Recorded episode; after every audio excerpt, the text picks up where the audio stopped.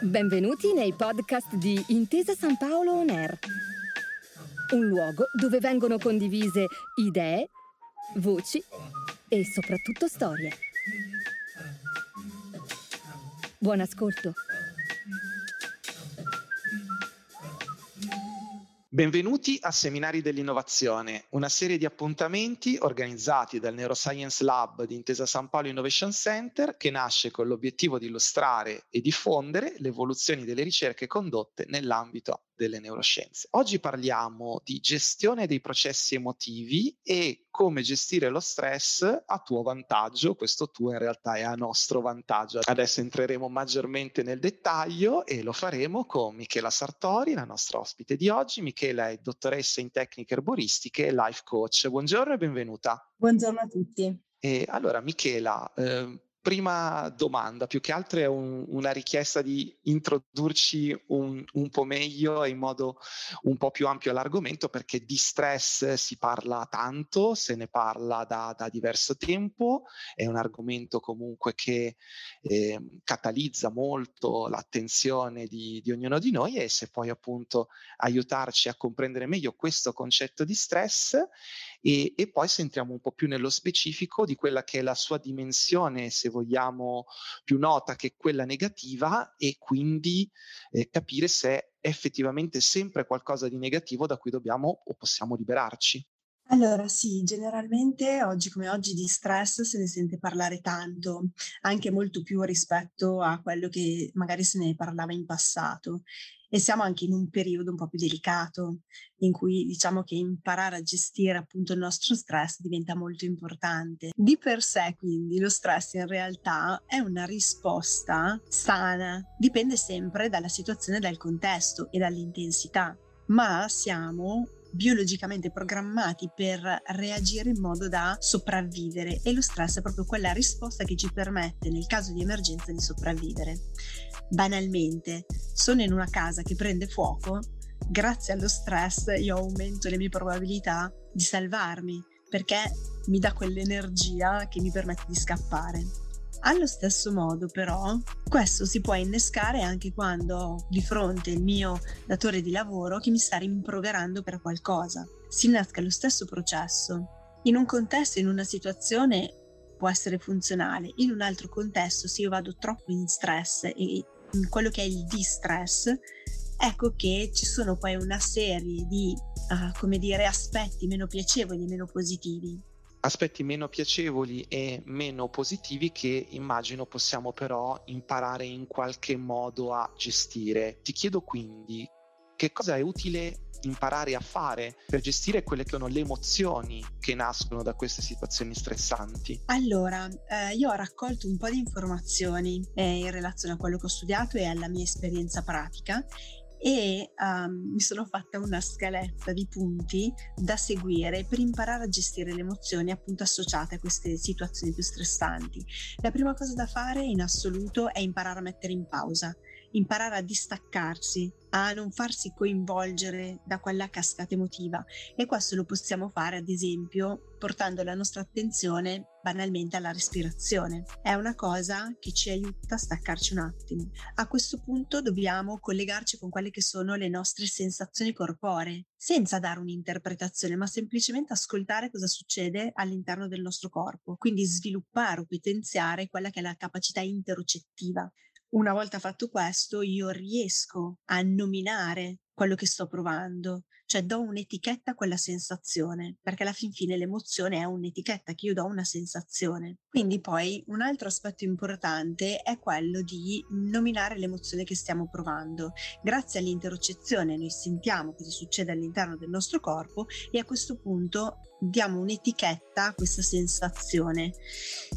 Il nominare l'emozione che stiamo provando porta ad un abbassamento della percezione che abbiamo di questa emozione, se poco piacevole. Hanno fatto degli studi e hanno visto che nelle persone che magari stanno affrontando una situazione in cui sentivano ansia, il manifestare e nominare quest'ansia riduceva l'attività di una parte del cervello che è collegata proprio alla reazione di stress. Allo stesso tempo ci aggiungiamo un pezzo e diciamo che è bene nominarle in un modo funzionale.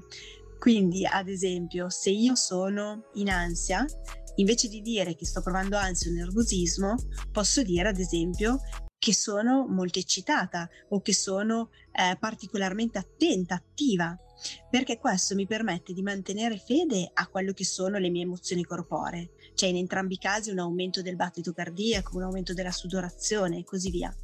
Sarebbe controproducente dire, in caso di aumento del battito cardiaco, dire sono particolarmente tranquilla quello è controproducente. A questo punto andiamo a identificare quello che è l'aspetto positivo dell'emozione.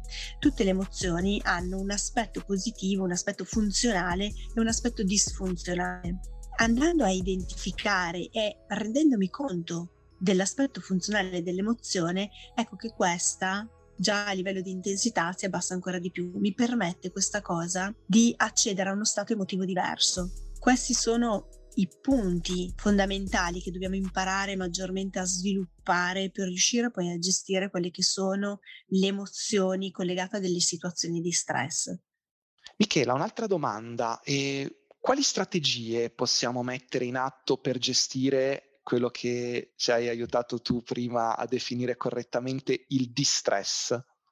Allora, le strategie sono veramente tante, tanto semplici quanto efficaci come ad esempio la risata, la meditazione e il cambio di prospettiva. Sulla risata, sulla meditazione, sul cambio di prospettiva ci sono già anche proprio degli studi scientifici a dimostrazione del fatto che questi ci permettono di accedere a degli stati emotivi diversi. Abbassano, ad esempio, meditazione, la, la risata, abbassano la produzione di quelle sostanze che aumentano quando noi viviamo un distress, così come portano alla produzione di sostanze che ci fanno stare molto meglio, hanno un effetto, un impatto su quello che è la nostra uh, gestione di tutta la sfera emotiva molto importante e tante volte pensiamo che siano indispensabili grandi cose. In realtà basta magari ritagliarsi 10-15 minuti nella giornata da dedicare alla risata, facendosi aiutare magari dal, da qualche video comico, da qualche sketch. E per quanto riguarda la meditazione, invece di approcciarci magari subito a quella meditazione un po' più lunga, più impegnativa, possiamo iniziare a portare l'attenzione su quello che stiamo facendo. Meditare vuol dire prendersi cura e quindi è importante iniziare a prendersi cura del momento in cui siamo, del momento presente. Allo stesso tempo poi il cambio di prospettiva si ricollega con una parte fondamentale che è la valutazione. Magari iniziare a vedere un datore di lavoro che ha dei modi di fare un po' bruschi e ci sta rimproverando per, per qualcosa eh, non magari come quella persona aggressiva mm, e quella persona che si sta comportando male con noi, magari come quella persona invece che non ha altri strumenti per fare diversamente, fa sorgere in noi più facilmente quello che è un sentimento di comprensione e di gentilezza. E come dice Daniel Lumera, la gentilezza è proprio quel sentimento profondo che proviamo, non è la buona educazione o quella cortesia uh, falsa, ma è proprio una sensazione interna e sono numerosissimi gli studi che associano la gentilezza, ad esempio, alla longevità. Più siamo gentili e più viviamo. Allo stesso tempo la gentilezza riduce anche l'ostilità, hanno fatto degli esperimenti, hanno visto che applicando gesti di gentilezza all'interno di ambienti magari un po' più duri come possono essere le carceri ad esempio, si ha una riduzione dell'ostilità e in più c'è un aumento della fiducia in noi stessi e negli altri e l'aumento di fiducia è sicuramente un aspetto molto importante alla base di una buona gestione emotiva. Michela, un'ultima domanda prima di salutarci, se vuoi anticiparci magari qualche progetto sul quale sei al lavoro o ambito sul quale magari stai andando a fare degli approfondimenti e come possiamo fare se vogliamo appunto rimanere un po' aggiornati, visto che oggi abbiamo toccato tanti temi, ma necessariamente lo abbiamo fatto in modo un po' sintetico. Allora, eh, sicuramente l'approfondimento riguarda sempre l'aspetto emotivo e è un approfondimento costante perché veramente è un mondo in cui c'è sempre qualcosa da scoprire. Ho sviluppato un metodo che si chiama metodo Trest in cui aiuto le persone a gestire i processi emotivi e il Trest sta per scopri, scegli e scrivi. Cioè scopri come funzionano le cose, come funzioniamo per riuscire a avere la libertà di scegliere come cambiarle farle in modo tale da scrivere una versione alternativa rispetto a quella che hai scritto fino adesso. E mi potete trovare principalmente su Instagram come Miki Sartori o eventualmente anche su Facebook sempre come Michela Sartori. Sono i due canali sulla quale principalmente adesso sono presente. Bene, a questo punto allora a me non rimane che ringraziare Michela Sartori per essere stata con noi. Grazie a voi, è stato un piacere. E io vi do appuntamento alle prossime puntate di Seminari dell'Innovazione, sempre su Intesa San Paolo On Air. Grazie per aver ascoltato i podcast di Intesa San Paolo On Air. Al prossimo episodio.